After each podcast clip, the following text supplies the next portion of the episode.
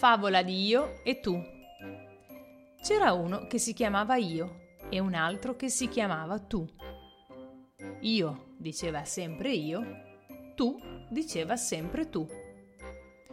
Io e tu si incontrarono e andarono subito d'accordo, perché tu diceva io, tu sei il più bello, tu sei il più bravo, tu sei il migliore. E io gli rispondeva, sì, io sono il più bello, io sono il più bravo, io sono il migliore.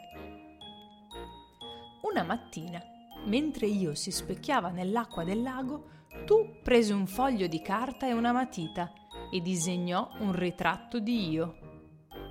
Quando io ritornò, vide il ritratto appeso alla parete e domandò: Chi l'ha fatto? Io, disse tu. Ma lo disse con una vocina fioca come un filo di fumo, perché non era abituato a dire quella parola. Chi? Io, disse tu appena più forte. Io? Io no di certo, esclamò io. Mi prendi in giro? No, protestò tu, ma figurati se ti prendo in giro. E chi sarebbe quello lì? domandò ancora io, indicando il ritratto. Tu, rispose tu a voce alta. Tu? fece io. Tu no di certo, mi prendi in giro. No, protestò tu, e smettila con questa storia che ti prendo in giro.